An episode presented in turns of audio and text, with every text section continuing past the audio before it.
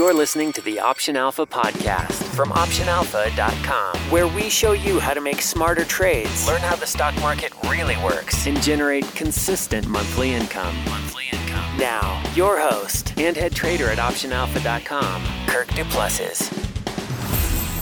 Hey everyone, this is Kirk here again at OptionAlpha.com, working every single week to make this the most popular podcast offered on iTunes and online because it's based on one thing and one thing only, and that's helping you guys make smarter trades. So thanks so much for tuning in today, and we've got an awesome show for you guys. Probably answering one of the biggest questions that I always get. It's like I get this email constantly from people, and today we're going to talk about breaking the zero sum probability trading cycle, but in your favor, right? This whole idea that people think that probability trading ends up being just this zero sum game. You make more, you make money, and then you lose a big amount, right? And we're going to talk today about how you can break that in your favor and become profitable over the long term. So, we got an awesome show for you guys today. Here's kind of the game plan of the podcast. First, we're going to talk about, you know, what is this zero sum game? So, what's kind of the understanding behind that? And then we're going to talk about a $1 wide profit or $1 wide spread and kind of use that as an example today to kind of use some real figures and kind of put some context behind this idea of a zero sum game.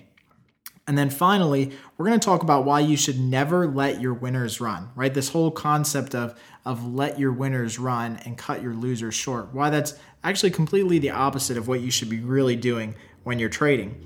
And finally, we're going to talk about why you should keep all of your losing trades open, right? I don't think anybody's ever said that, right? You probably never heard, especially online or on CNBC, hey, go ahead and keep your losing you know trades open right? You hear the complete opposite but today we're going to talk to you and give you some real reasons why that is the case why you should keep those losers open and working. Okay so just an awesome show for you guys today. As always i appreciate all of your guys' feedback and comments. You can go to optionalpha.com slash podcast to watch all the podcasts or to get the show notes from today's show you can go to optionalpha.com slash show 8 just the number 8 again optionalpha.com slash show 8 all right, so first, let's talk about this zero sum game. So, when people get started in options trading, and if they ever come across anybody who talks about probability trading, like I do, they always hear this idea of a zero sum game.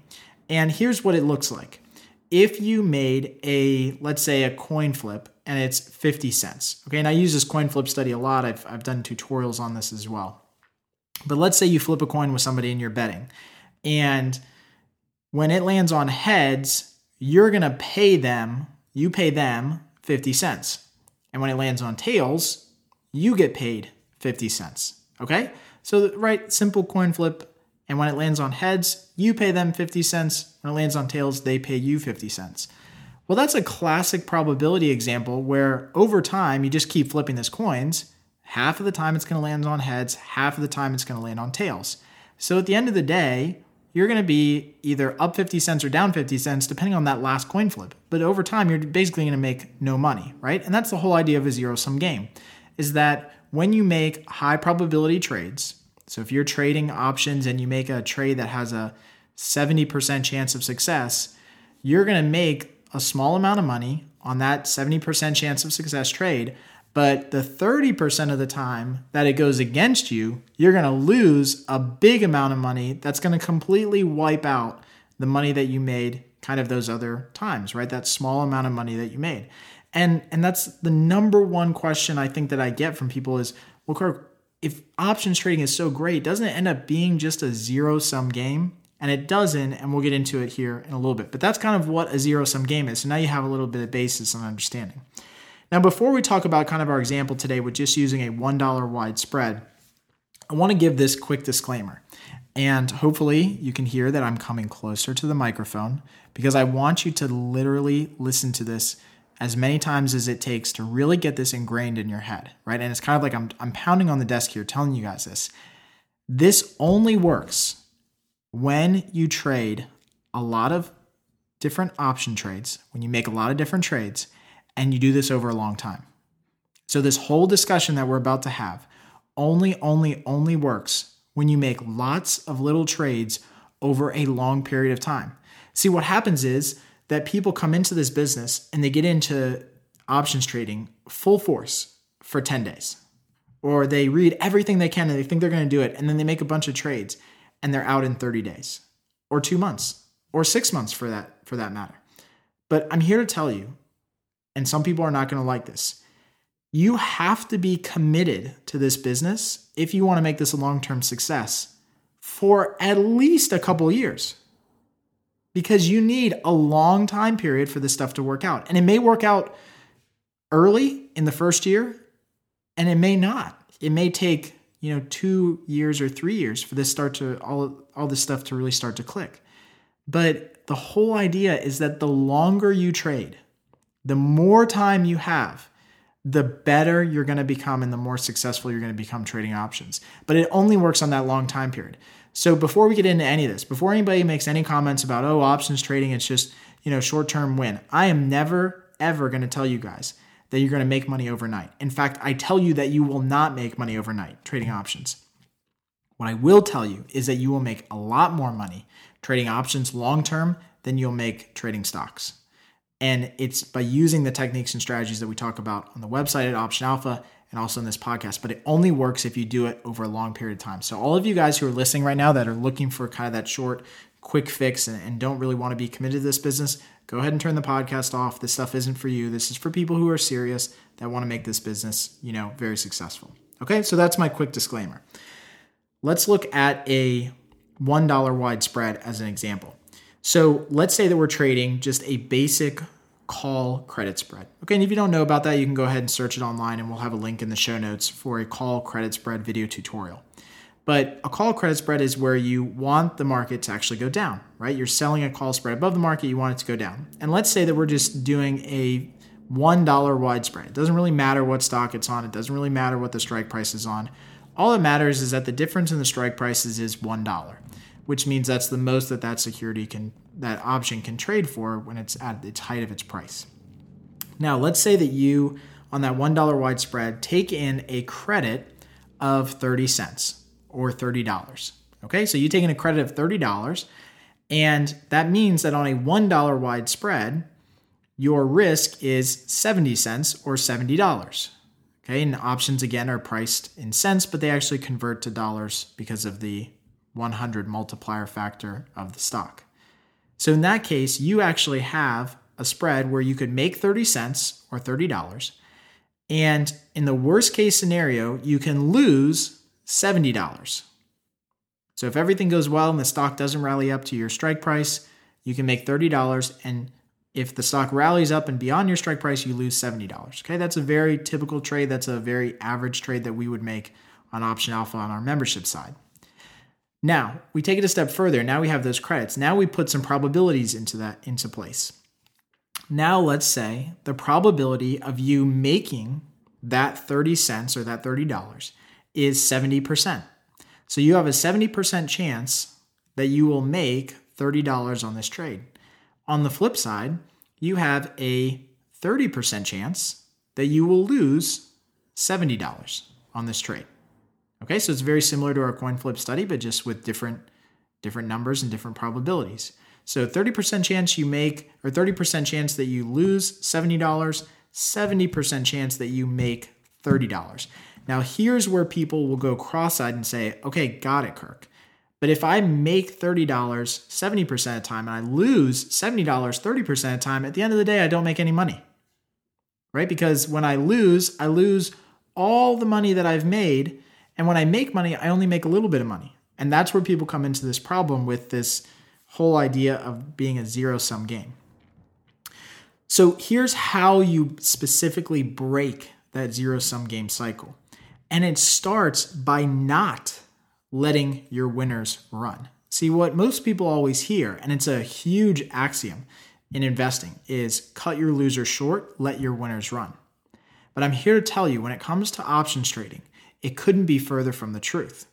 In fact, when it comes to options trading, you should never let your winners run. Now, here's the logic behind it. So, even though you have a 30% chance in our example a 30% chance of losing on this trade. That is only the probability at expiration. So at the deadline, that is the 30% chance of losing on the trade means that once we go from today's date through expiration, which could be 30 days out. See, what most people don't understand is that stocks can swing much further in either direction before they actually get to expiration. So, for example, your stock could be a, or your trade could be a winning trade early in the expiration cycle. The stock could be going your, in your favor. So, the stock could be going down in this case. And you could be making a bunch of money. And then, two days before expiration, the stock announces earnings or something, and the stock just goes through the roof. Now you have a losing trade because two days before expiration, the stock went up a bunch of dollars and up a bunch of percent, and now you have a losing trade. See, the whole thing with stock options trading is that you actually will have an opportunity at some point in the expiration cycle to likely have a profit. So you will be showing a profit at some point in that expiration cycle. So, in the same sense, on the other side, if we have a trade that has a 70% chance of making $30, we actually might have a losing trade at some point in the expiration cycle, right? So it's got a 70% chance of being a winner by expiration, which is 30 days out. But who knows what's going to happen in between there? The stock could go up $10, it could go down $10, whatever the case is. But here's the thing if you keep your trade size small, you can weather that storm, right? If you have just one trade on and you didn't put on a thousand contracts, then you can weather that storm where you hold a paper loss because you know over time it's going to be a winner 70% of the time. So, how you break that cycle is you've got to actually take profits when they are shown.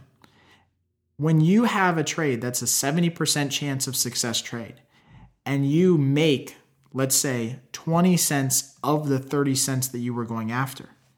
You've got to go ahead and close out that trade early and bank that profit. Because in a lot of instances, it may turn around and become a losing trade. So if you can cut the probabilities off early in the cycle, where you close out that trade and bank that profit before you get to expiration, then in nearly every instance, you can break this zero sum game that everyone talks about. Okay, so hopefully that makes sense. Is, is talking about actually not letting your winners run. I'm talking about chasing down your winners and pulling them back in, right? Closing out trades that are profitable and taking profits on those trades. So, what people always then ask is, well, Kirk, if I take profits early on a trade, then that means that I'm not making enough for when the stock goes against me and I lose.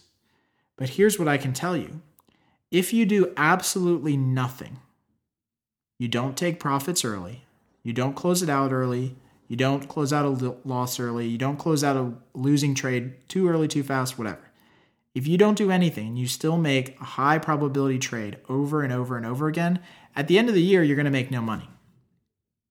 So the worst case scenario is you make these high probability trades and you make absolutely no money at the end of the year because it's going to be more or less a zero sum game. Now, that's the worst case scenario. In the best case scenario, you make all these high probability trades and you close maybe one of those trades out early, and that may be the trade that turned around at the end and could have been a losing trade, but you closed it out early. So you were proactive in how you closed out the trade. That trade could have turned around and become a loser, but you had already closed out the trade and banked the profit. Now you are breaking the cycle in your favor and you're turning the probabilities in your favor because when you close out a losing a winning trade, that's 100% probability of a profit, right? You close it out, it's a profit, boom, done. That may have been the trade that turned around and, and created a bunch of losses, but you closed it out early. So hopefully that concept makes sense. I know it's really hard to to grasp, and it's something that people really don't talk about that much, right? It, it's it's honestly a hard concept for me to even teach. I've got so many notes here I'm trying to go over because it's so far from what people hear in the market, but but it couldn't be further from the truth, and hopefully that makes sense.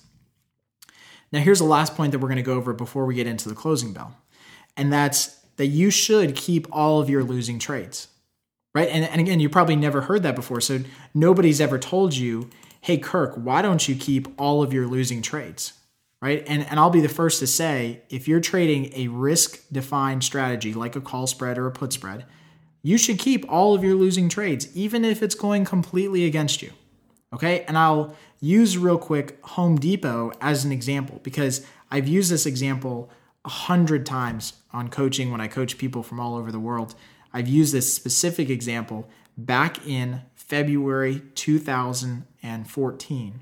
Home Depot, at the beginning of expiration, was trading at $78. Now, let's say that you sold a call spread at $80. Okay, so you didn't want Home Depot to go above $80. And you've got about a $2 buffer, right? Home Depot's at 78, your call spread is at $80. Now, the next day after expiration, the expiration month started, the next day Home Depot opened up at $81. So you literally had a losing trade the next day that you opened, the next day that you had that trade on. So you went from placing a trade to having a complete losing trade day one. Now, again, most people would say, you know what? It's not enough, right? Like it, it, it's too much. I got to cut that trade off. It's losing. You know, I got to stop order, whatever the case is. I got to make that trade, you know, go away. And so they close out the trade and they bank that loss, right? It, they just take that loss away. Now we know if we're making high probability trades that we've got to hold that through to see if at expiration we get an opportunity to see a profit, right? But if we close it out early, we'll never get that chance.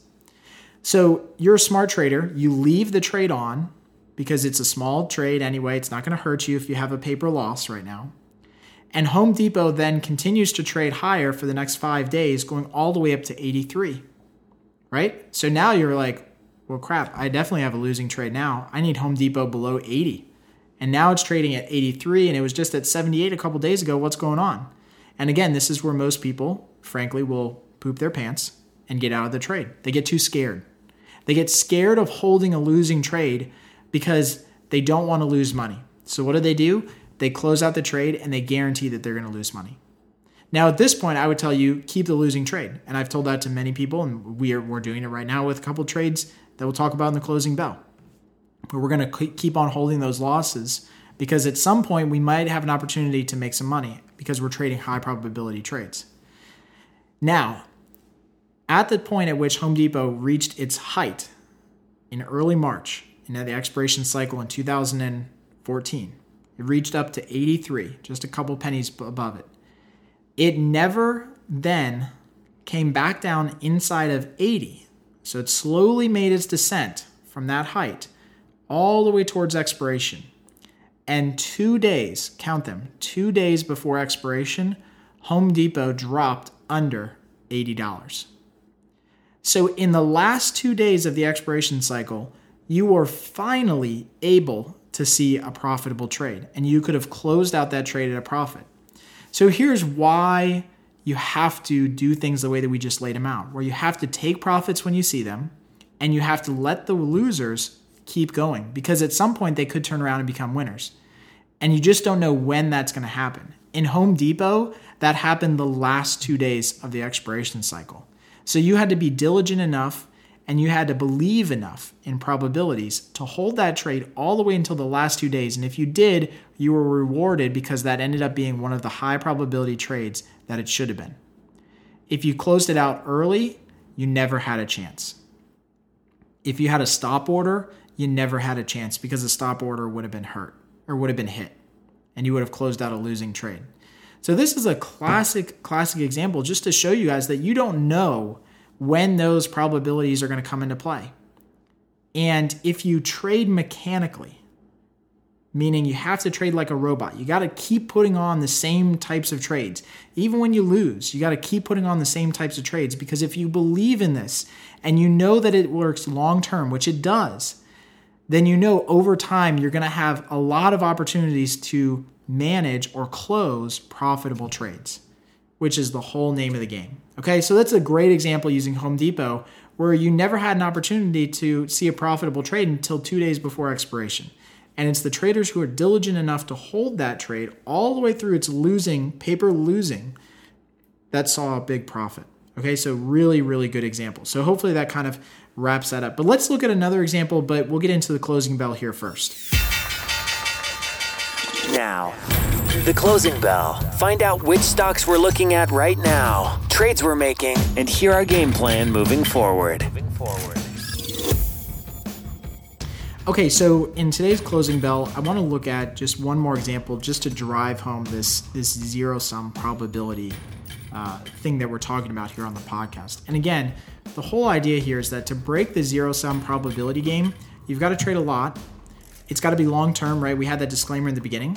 And you've got to take profits when you see them. You've got to take profits when you see them because you don't know if that profit's going to evaporate. And that means that if you have a losing trade, you got to wait until you see a profit. And it's that simple. It's not any more complicated than that, right? And that just means that now it takes a lot of diligence and persistence to do the same thing over and over, month after month, and make this a long term, very successful business and income for you. So let's look at an example. This is actually a live trade that we have right now in Goldman Sachs. So in Goldman Sachs, we ended up doing an iron condor trade. So we had a call spread and a put spread below the market the day after we entered this trade, no joke, it's just like what happens in Home Depot. Literally, the day after we entered this trade, Goldman Sachs started going on a major, major run. And it had a huge run up from about 175 to 190. Okay, and just went straight up, completely against our position. And it even went past our call strikes, which are at 190. So we don't want Goldman Sachs to go above 190.